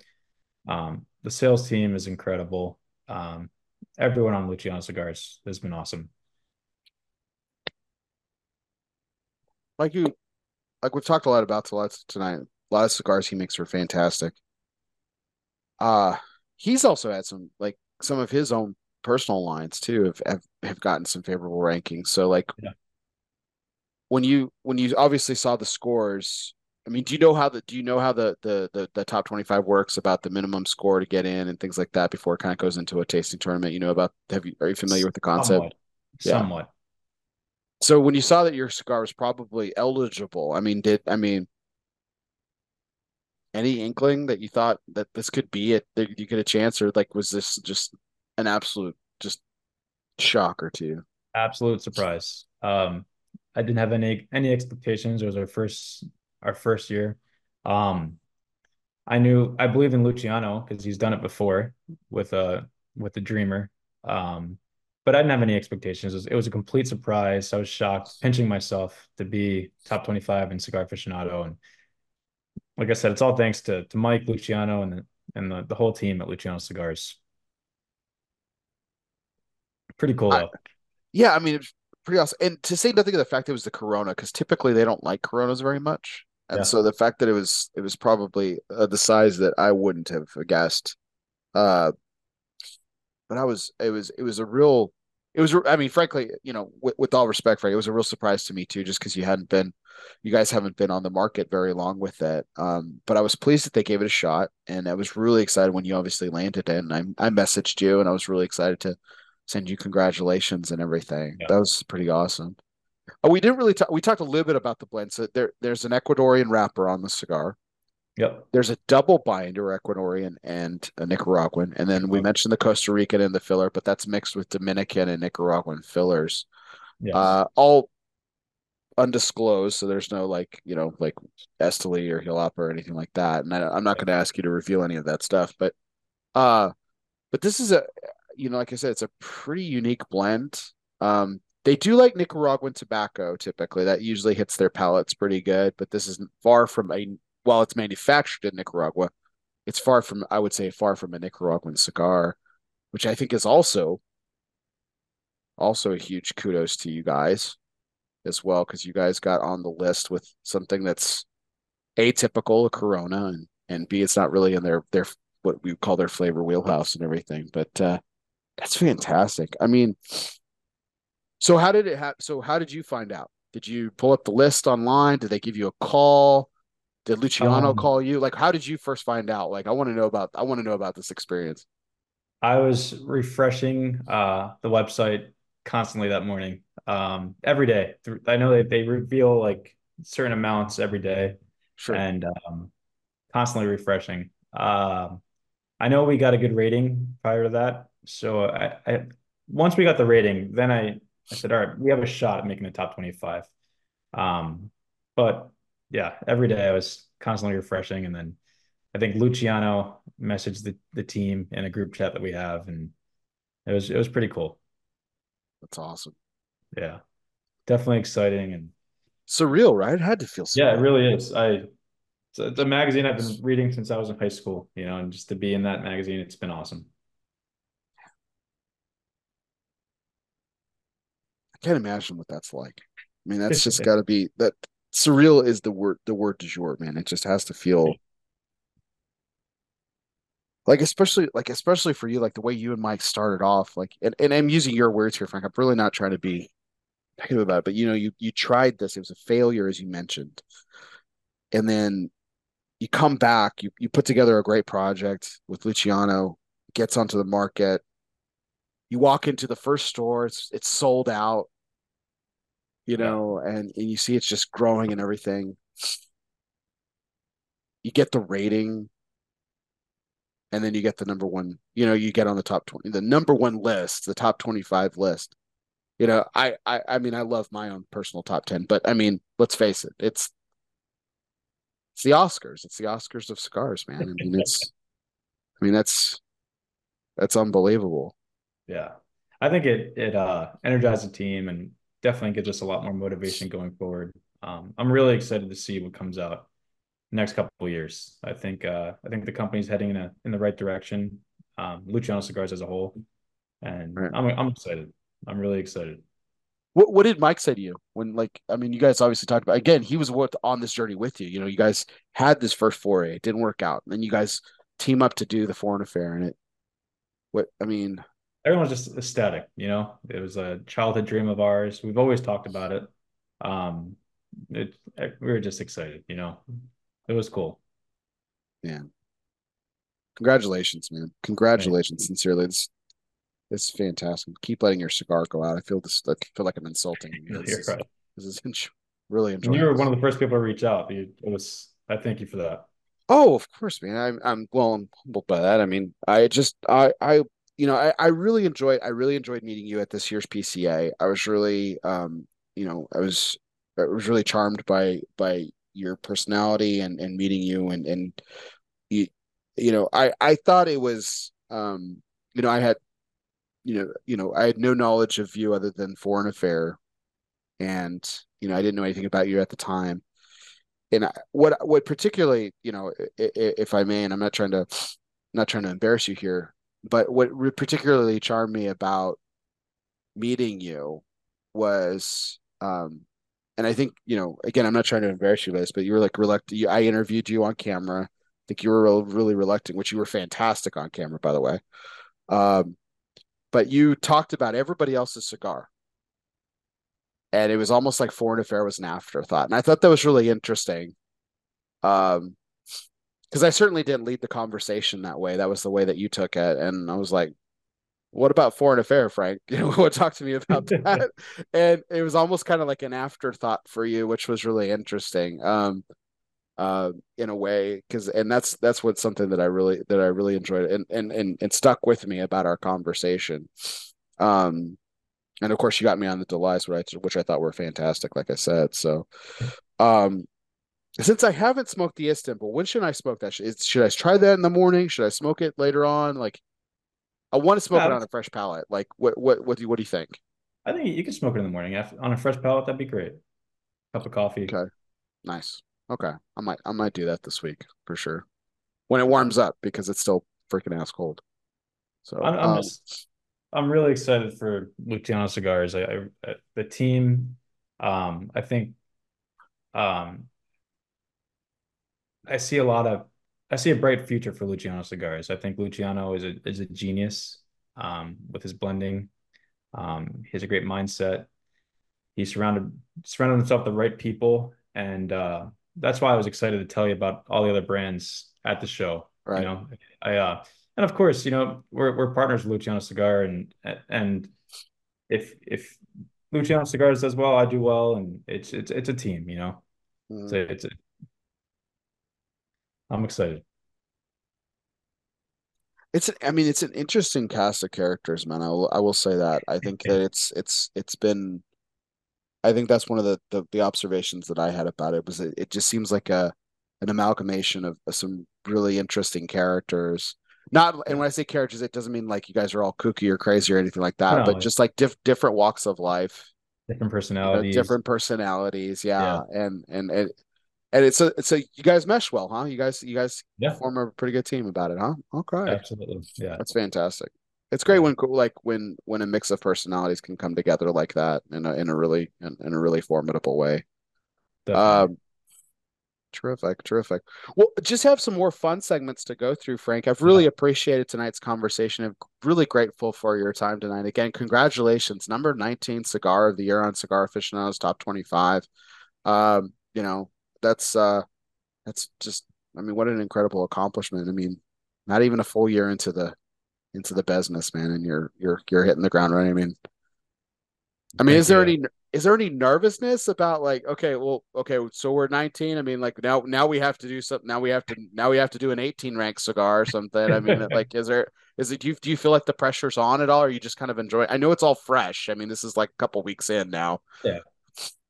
I don't feel nervous, but definitely hungry. You know, I got a little taste of it, and I want to keep doing it. You know, keep providing good products out to the market, and I'm definitely hungry and motivated. Well, you're a competitor, right? So I have to imagine the competition's pretty hungry. Yeah. You're a pretty calm, cool, easy, laid back individual. I wonder what that competitive streak looks like in you, man. I want see what happens and see what comes from that. So that's cool. Well, again, congratulations, man. That's fantastic. Thank you. Well, like I said, we got some fun segments lined up. So this is my rapid fire. It's been a couple of weeks since I've done this, but this is this or that. It's very simple, Frank. I'm going to give you two things. You just pick one. I've got some cigar related stuff, some golf related things, and some random stuff thrown in here. So, here we'll start with this one. I think this is an interesting one. Given your two backgrounds in cigar manufacturing and golf, I thought it'd be fun to ask you this question. Would you rather be featured in an article in Cigar Aficionado or Golf Digest? Cigar Aficionado. Oh, just snap call, huh? Okay. Yep. Okay. All right. Let's go to cigars here. Since we mentioned about the Bellicoso, would Bellicoso or Toro? I'd say Toro. Overall, okay. Toro overall, yeah. Okay. Yeah. Medium or full-bodied cigar? Full-bodied. Okay. Interesting, because this is not a full-bodied cigar. So what are some of the more full-bodied cigars that you've enjoyed in your maybe prior to Luciano? You're teaming up with Luciano and his, because he's not really known for a lot of full-bodied stuff. He makes full-flavored stuff, which is different. Yeah. I constantly remind my audience of that full flavor does not equal full-bodied. Yeah, full strength is also a different thing too. We can get into that later, but LFD, Padron. I smoked a lot of those cigars in the past and love LFD. Oh my god! Yeah. Wow. La Flor Dominicana is like the reason that I'm here today. Lido Gomez is fantastic. Yeah, that was like the first. I smoked an actual premium cigar my first time out. I smoked a Fonseca, and then I smoked a lot of the classic stuff that you know everyone's heard of, like Romeo and Julietos, Macanudos, and things like that. But La Flor was like my first, I guess, boutique at the time cigar that I ever smoked, and I was. Of course, it kicked my ass, and I loved it. It was fantastic. It was feeling lightheaded. It was great. I was like, "Oh man, this is great. I want to smoke more of these. This is fan." And it was the single Lajero at the time. It was they hadn't even done the double Lajero. Like I was still just now I could smoke the single Lajero for breakfast. I mean, it didn't mean nothing to me, but that's cool. Okay, all right. Let's turn towards golf. Would you rather hit the perfect approach shot from the fairway or from the tee box? Fairway. I've heard a lot of golfers say this. I feel the same way. I'd rather knock one in from the fairway than a par 3 off the tee box. Yeah. I want to hear your answer. I have a very specific answer why. Well, because there's different factors. You have different lies, you have different wind conditions. It's not like on par 3, it's a perfect tee box level. You know, from the fairway you might have an uneven lie. Or in the woods, you know, so. what's I'm sure you've had a number over in your career. Like what's the coolest, from your recollection, what's the coolest slam dunk you've had from the fairway? From the woods, it sounds like there was a story there, maybe. From the woods, yeah. Oh shit. Okay. But nothing super cool. I've come close to like a double eagle from on a par 5, but never had one. But I've had a number of cool ones on par 4s. I had a 2 on a par 5. That's awesome. So it's the number 9 hole. It used to be Silla Vista Golf Course in El Paso. I think it's called Lone Star now. Mm-hmm. It's right by the airport. It's number 9. It's a sweeping dogleg left, man. It's an extreme, and I hit this beautiful draw off the tee box that landed me in this spot where it was just awesome, except for the fact that I was on a banking slope. So my feet were below when I set up to the ball, and I still have it. And I'm looking right at it. My golf clubs are right just beyond the camera here. I still have this 5-wood that it's not one of those, the name escapes me. It's not one of those hazard clubs. I can't remember what they're called. Yeah. It's not like a hybrid, but it always felt like when it was a smaller head, smaller face, great. If I didn't know how to hit that club, if anyone picked up that club, it'd be really hard to hit. It has no forgiveness whatsoever. I've just always been able to hit it really well. And I took that 5-wood and I freaking hit the dog shit out of it, man. And yeah, I got up to the line. I was like, where the hell is my ball? And it was in the hole, and it was like, holy cow. And there was an old guy. He was, and I say old, like this guy was, you know, I'm serious. He had a cane with him and he was playing a round of golf. Like, this is why I love golf too. It's like, you can play it at all ages, but he's like, man, I saw that. I stayed here cause I wanted to tell you, I wanted to see if you had seen what happened. And so he described what my ball had done. Like I had hit the far right side of the green and it kind of swooped in and then came back and banked itself right into the cup and everything. I was like, holy cow, man. Cause yeah. Gosh, that was super cool. But yeah, no, my specific reason why I like knocking one in from the fairway, it's kind of what you were talking to your point. It's so much more challenging. I don't know if you tee up off the if you actually tee the ball up on a par 3. A lot of people don't. I always do. Depends. But like you said, it's like the perfect line. It just seems not like cheating, but like you're setting yourself up for success. So like you know, if you're on that day, you should be able to knock one close, if not in. I've had one hole in one. That's awesome. My life. That was cool. How many have you had? Have you had any? Only two. Yeah. Two. Okay. So I'm one behind you. Got to catch up. But you've played a lot more than I have. It's hard. It's so hard. Like, yeah, golf is such a hard game. No, exactly. Golf is such a hard game. All right. So stay on golf. Here we go. Steel or graphite shafts? Graphite. For the driver. Yeah. Yeah, the driver that I have currently is the first graphite I ever owned. I've only had steel shafts. Couldn't afford really nice clubs. You know, my dad always, my parents always did what they could best. My irons are still like they're ping knockoffs, but they hit well. But you like steel on irons? I do. Yeah. Okay. I don't feel like such a loser now. That's great. That's cool. Everyone always had graphite, man. When I was playing against, everyone had graphite shafts, even on their irons and stuff. And I'm like, I couldn't afford that, you know. Like, cool. All right. Next up, going off topic here a little bit, but that's cool. Fast boat or a fast car?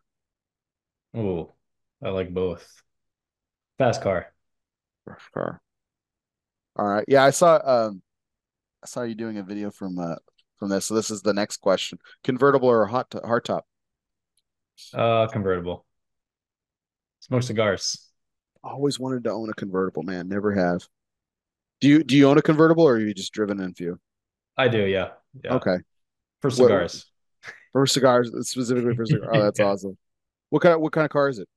It's a Fiat Spider. Oh, nice. Oh, two-seater. Yeah, we have the family car, the SUV, and then we have that one for my cigars. That's awful. Yeah. The wife can't get mad, man. I mean, you're airing it out the whole time. Yeah, I mean, it's perfect. So it's perfect. Smell doesn't linger. Is it hard? I have to imagine, like, especially going fast in that kind of cigar. I mean, does it just destroy the construction of a cigar? I mean, you're obviously able to still enjoy it, but yeah, I have to put the windows up while the roof is off. Then it burns a little bit better, but when the windows are down, it can be a disaster. It can ruin the cigar. Yeah. Then it's just fun, and you're just enjoying the ride, literally. Yeah, pretty much. Yeah. Okay. Yeah, but I like it. I love going fast on boats too, but I have a lot of respect for the water. You know, a lot can go wrong on the street as well, but I have a lot of respect for the water. Back to golf for a second. Tiger or Jack? Tiger. Okay. God, he was good. Man. Yeah.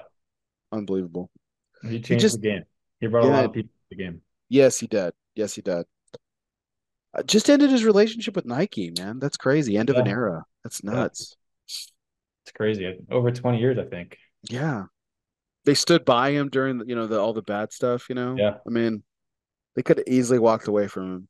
Easily. Oh, yeah. That was the only company I stuck by his side. It's crazy. Yeah. I remember when, a lot of companies did right by him too, like Titleist, even when he was testing out the Nike ball for a while. Yeah. They were really cool about it, which was interesting. I mean, he was under contract with Titleist, and they were like they wanted the guy to keep winning, and his name was still associated with their brand. So they figured, what the hell, right? It didn't even matter. It's crazy. Yeah. And I still don't think he's done. I think he has a couple more wins in him. Major wins or just wins? I think majors. I think he'll win another Masters and possibly another Open.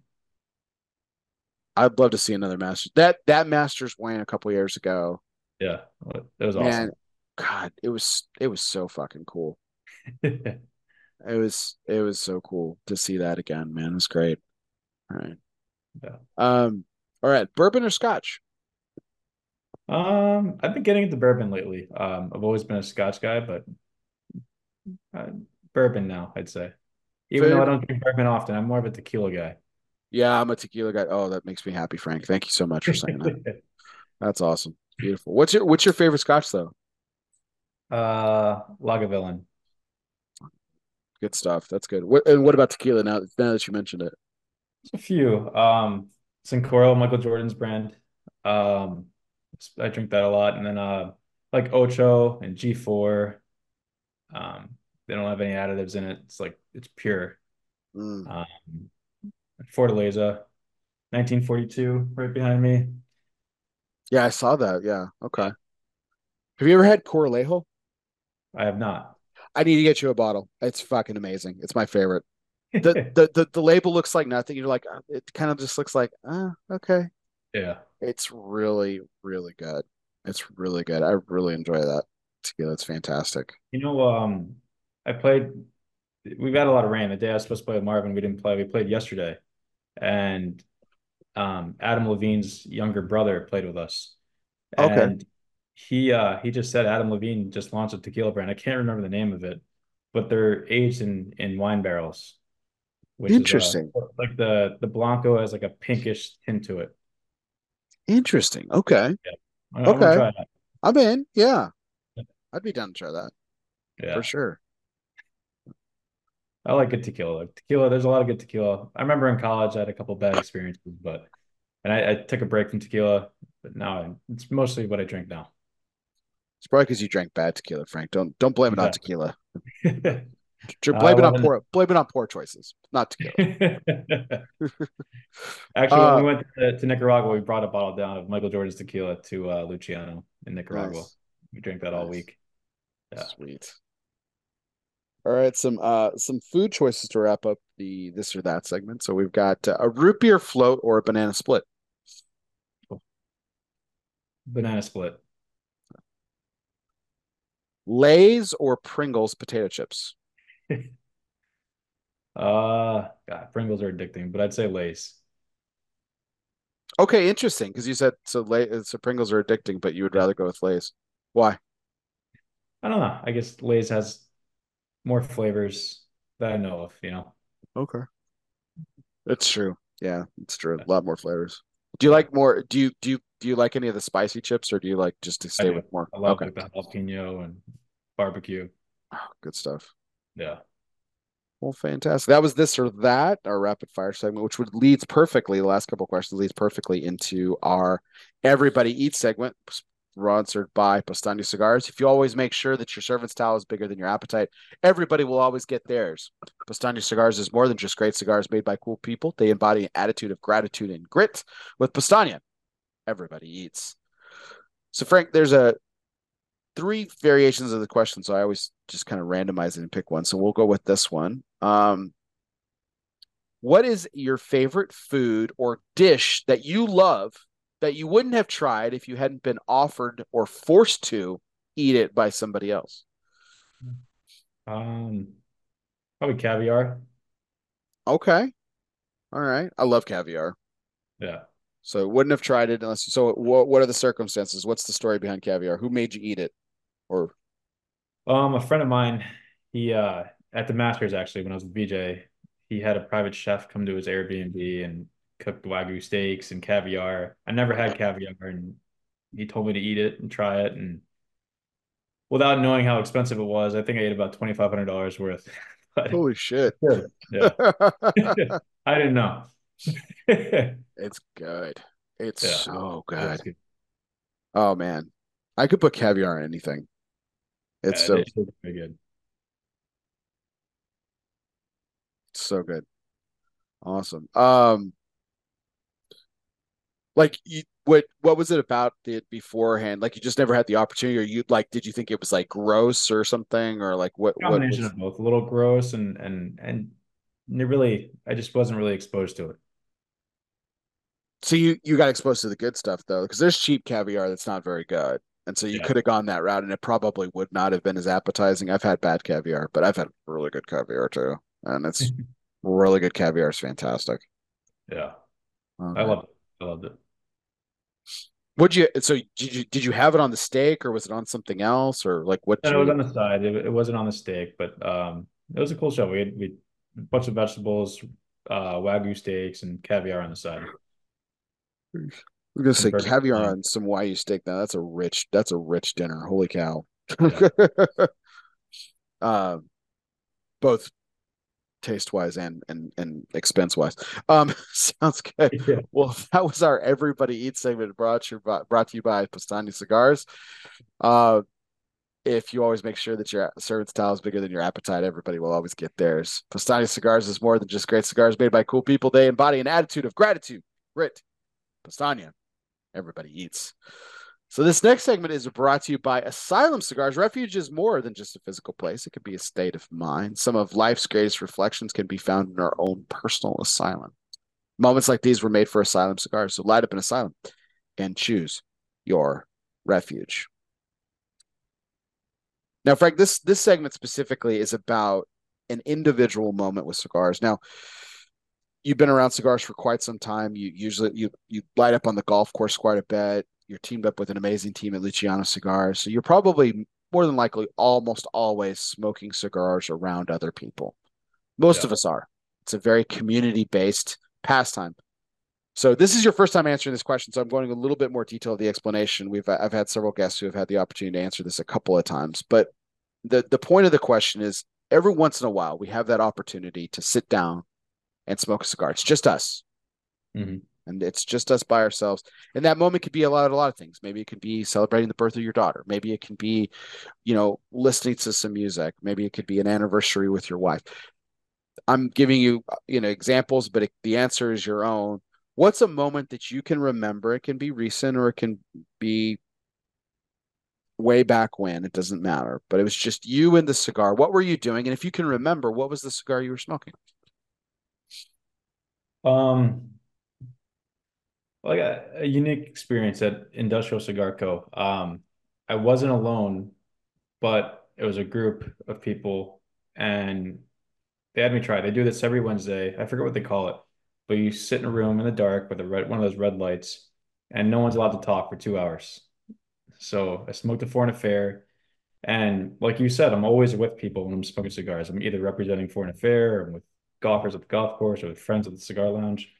That was the first time I've had 2 hours to myself, period. And with a cigar, it was even better, and gave me a lot of clarity. I got a lot of much needed alone time to think about a lot of things and put things into perspective, and something I should try to do more often, smoke cigars alone, because everyone needs that quiet time to reflect, get some clarity, Yeah. As much as I enjoy smoking cigars with people, there's the reason I created this segment was specifically that I think it's one of a cigar's greatest gifts is that it can be its own company sometimes. Mm-hmm. I enjoy it. I enjoy smoking with other people. That's not to say that I don't, not at all. On the contrary, I prefer smoking with people. Yeah. But every so often there's that moment that's just really, really fantastic that you get to enjoy by yourself. And it can be anything. It could be, like I said, celebration. It could be anything in particular, which is really, really great about it. Yeah. Fantastic. It helps me on long drives, keeps you distracted. And... Yeah. I used to commute quite a bit, in quite a long time. So cigars kept me company in the car, and it was great. Really great. I did not have a convertible, so the cigar did have to air out quite a bit. So, that was our Asylum moment of refuge, which is brought to you by Asylum Cigars. Refuge is more than just a physical place. It could be a state of mind. Some of life's greatest reflections can be found in our own personal asylum. Moments like these were made for Asylum Cigars. So light up an asylum and choose your refuge. All right. Well, Frank, the time has come. It's our last question of the evening.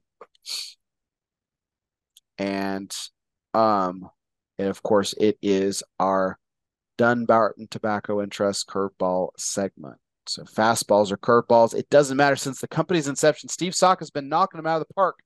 8 consecutive years in the consensus top 3. Congratulations to our good friend, Mr. Steve Sock, and as he tries for 9 years in a row, which we'll find out here in the next few days when the Half Wheel consensus comes out, and we see Dunbarton Tobacco and Trust again in the top 3. We shall see if he'll make it 9 years in a row. So, Frank, this last one is a curveball thing. It's a little bit of a fun season, though. So, I wanted to ask this. obviously your foray into golf didn't work out the way that you had dreamed about being a professional golfer. Cigars is getting kicked off in the right direction for you, certainly. Yeah. Wanted to reverse this. And I know it's kind of hard to think about it this way. But if your dream had been going into cigars and that had not worked out, and you had stumbled onto golf kind of almost secondary and found the instant success that you found so far, right? It's a journey, right? This is just the beginning, which is really, this is really exciting about, you know, about what you guys are doing at Luciano Cigars and Foreign Affair. But what do you think would have been, other than the fact that they're two different outcomes and we're reversing history here, what do you think would have been different about the journey, and how do you think it would have changed you personally? Good question. You know, golf is a individual sport. Your only teammate is your caddy. You have coaches and everything, but it's just you on that golf course. I've had that in the reverse. I've experienced that individual sport to myself. The cigars have taught me more of teamwork, and I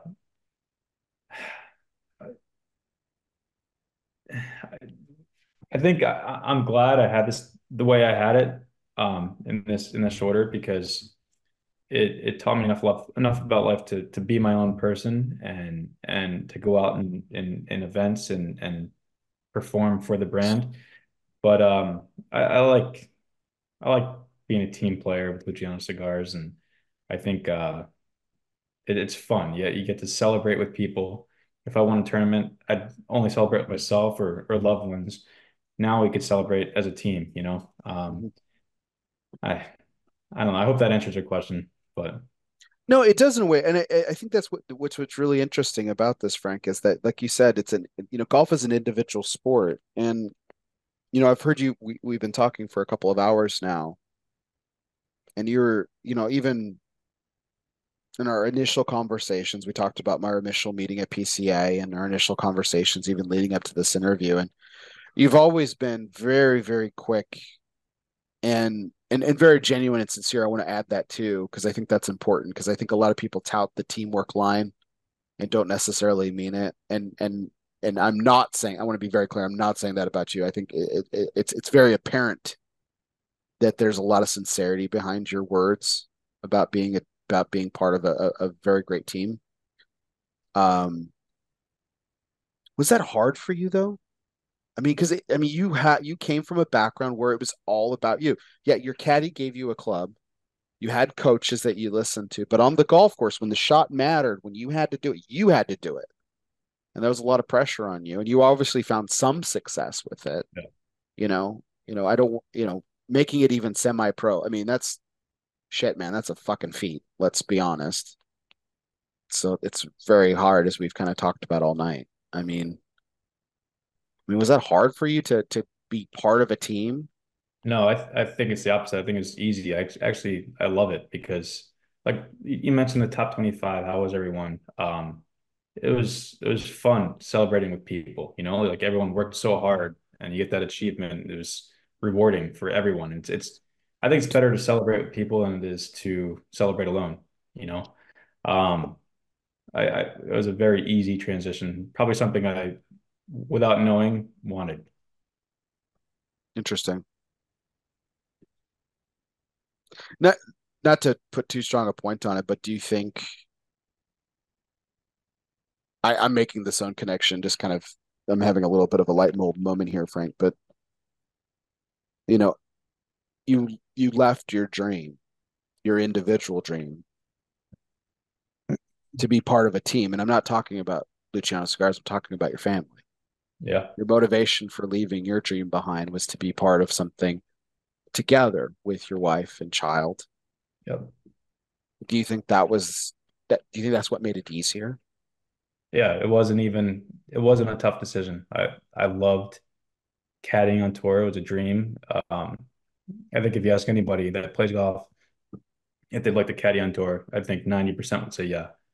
But it was an easy decision. Even though I dreamt about it for a long time, family is everything to me. That's more important than anything in the world. Was it even a choice? Like, was it even like, you know what I'm asking? Like, was it even a choice for you? Or was it like your daughter's born and that's it? That's the, like, there's no other decision. It's there was like a financial aspect to it. Not every caddy makes great money, but the potential is there, you know? Sure. And not knowing, I'm lucky. I had some golf courses to fall back on. Like, I worked at Michael Jordan's course after caddying on tour, and it's a good fallback plan, but there's a ceiling, you know, caddying on tour, some caddies make millions of dollars. So I think having a guy like Vijay Singh on my resume had propelled me in my career as a caddy. But to me, yeah, I want to be successful. I want to be financially free, but there's other ways to do it. And I don't have to be on the road all the time. And I could do it, hopefully, being around my family most of the time. Is Luciano Cigars and Foreign Affair, is it a full-time thing for you now, or is it still part-time? Do you have another? It's becoming more full-time. I still work at Michael Jordan's golf course. That's hard to let go of too, because of the networking aspect, the people I meet every day, the relationships I'm building. But yeah, as Foreign Affair and Luciano Cigars becomes more and more successful, I'm getting a little bit more and more busy with the cigar industry. Top 25 on Cigar Aficionado certainly doesn't hurt that prospect, so that's good. That's fantastic. So are you the pro at the course, or like what do you do exactly? No, just a caddy. Just a caddy. Okay, cool. Nice. Yeah, I have to imagine you meet some amazing people. That's pretty cool. Yeah, that's cool. Who's the like, what's the most random person you've caddied for on the course? Like, not in a tournament, like a pro-am or anything like that. MJ's course, it's the whole membership is the who's who of the world, and the guests that come, it's celebrities every day. I mean, I've caddied for everyone at his course. Unique, I'd say Kid Rock. I bet that was a fun experience. Yeah. But it's cool. Like every athlete. Is he really? I imagine he's either really good or he's really terrible. Which one is it? No, he's pretty good. He's pretty good. Okay. All right. Yeah. Nice. Yeah. Interesting. I never would have guessed that. That's cool. It's cool. You have every athlete you can imagine comes through there. Actors, politicians. It's a cool place. That's interesting. That's cool. Yeah. Man, what a fun experience that must be too. Interesting. Okay. Great. Yeah. Well, Frank, thank you so much. Man, this last couple hours has just flown by. I really, really appreciate you sitting down. I was even surprised that I was able to schedule. I figured with a top 25 and everything that your schedule has probably filled up quite a bit, and I know it has. So for you to make time for me is really means a lot, Frank. It really does. And I know it's late on a Sunday. We've talked about family tonight. You know, you're taking time away from your family, and it really means a lot to me. So thank you so much for the opportunity. I'm incredibly grateful for this opportunity, and thank you for having me on. I really appreciate it. Absolutely. Well, for everyone out there, we really do appreciate you guys listening and staying up late with us as always. This was a really fantastic conversation with Frank Cossio III, and we really appreciate everyone out there. All your likes, shares, and comments, please keep them coming. You can always check out our YouTube channel, El Oso Fumar, and check out our videos there. Of course, we broadcast live from Facebook every Sunday night at 9:30 Central. Got some great shows coming up over the next couple of weeks. Check out my last week's episode. It was my top 10 cigars of 2023, and of course, Luciano Cigars. Maria Lucia was my number 2 cigar of the year for 2023, a well-deserving honor for an amazing cigar. And I really do appreciate Frank for stopping by. If you are tuning in later via podcast, where you're listening on Apple Podcasts, Spotify, Google Play, Podbean, or wherever you listen to podcasts, be sure you download, subscribe, and review. If you already are a subscriber, do me a favor, hit unsubscribe, but don't forget to hit resubscribe, because that really helps my numbers, actually. And it allows me to get great guests like Frank whenever I want. In fact, that's what Frank asked about when he's like, hey, what are your numbers like? No, he didn't. Not at all. He did not. But it allows me to get great guests like Frank whenever I want. And I really do appreciate all the guests that we have on. And this is Frank's first appearance. And I know it won't be his last on this show. I do really appreciate your time, Frank. Thank you so much again for this. This was a great conversation. And I look forward to your future success. You and Mike and Luciano and the whole team at Luciano Cigars with Foreign Affair. We'll see what the next chapter comes. You're going to be at PCA coming up here in March? Yes, I will. Fantastic. You as well? I will be there. I will see you. And hopefully we'll have another great interview at your booth like we did this past year. So looking forward to it. Well, everyone, thank you so much for tuning in. This was our 277th take. Can't believe I've done 277 of these. It's crazy. Crazy to think about. But this was our 277th take live from the Alec Bradley Lone Star Studio of Azle, Texas. He's Frank Cossio. I'm Barry Duplessis. Guess what, everybody? We'll see you next time. Thank you.